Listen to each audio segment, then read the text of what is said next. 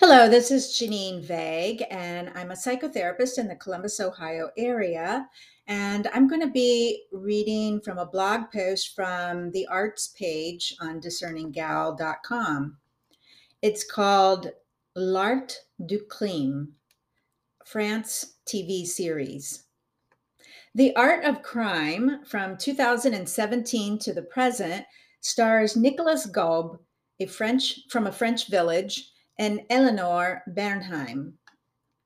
Murderers in Paris think about art before committing a crime, right? They have the Louvre and so many French artists Degas, Manet, Monet, Toulouse Lautrec, and Rodin, for starters. Aren't all Parisians cerebral junkies who feast on literature, opera, art, fashion, wine, and jazz from the time they are born till the time they die? It is only natural to assume that they murder sometimes too. The average detective in France is probably not an art connoisseur. They were probably brought into the city. And as a result, in this show, an art historian has to be brought in. She, along with the occasional support from her father, who shares her knowledge and pedigrees, much, must work side by side with homicide to find the culprit behind each heinous crime. In the meantime, one learns more about art and the other about crime. All kidding aside, this is a wonderful and unique way of presenting a murder investigation TV show with fun and frivolity. It just occurred to me today as I was researching the actors for this writing that Nicolas Gob, Antoine Berlet, was Jean Marchetti in a French village, the dirty investigator who showed up in season one and turned the city upside down all for the sake of his own pursuits.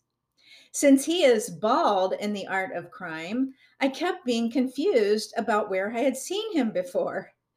I assumed he was the actor um, from an East German themed TV show, also on MHZ Choice, but neglected to look it up until today.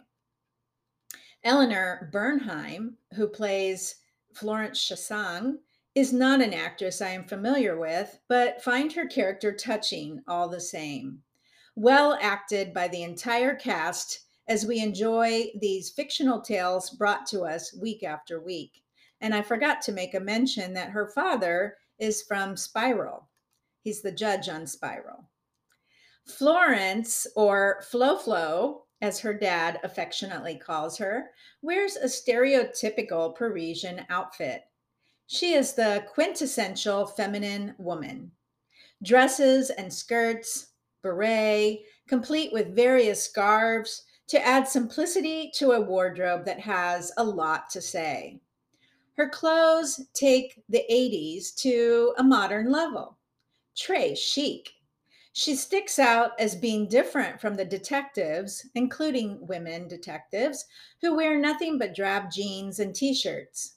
It shows the naive viewer that there's a difference between the artist and the detective.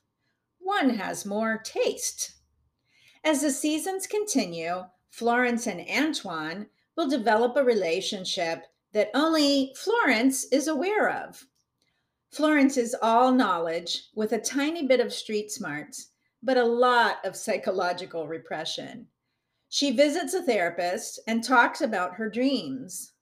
Other times, she will be visited by the ghosts of artists from the Renaissance and other time periods who have influenced the murder she is investigating. Antoine is lost in his investigator role and is oblivious to women. And while he is in denial, he pursues a relationship that makes sense, but never seems to hit its mark. Will the opposites ever get together? Stay tuned as we watch the season finale. Thank you for listening. I hope you will enjoy this show.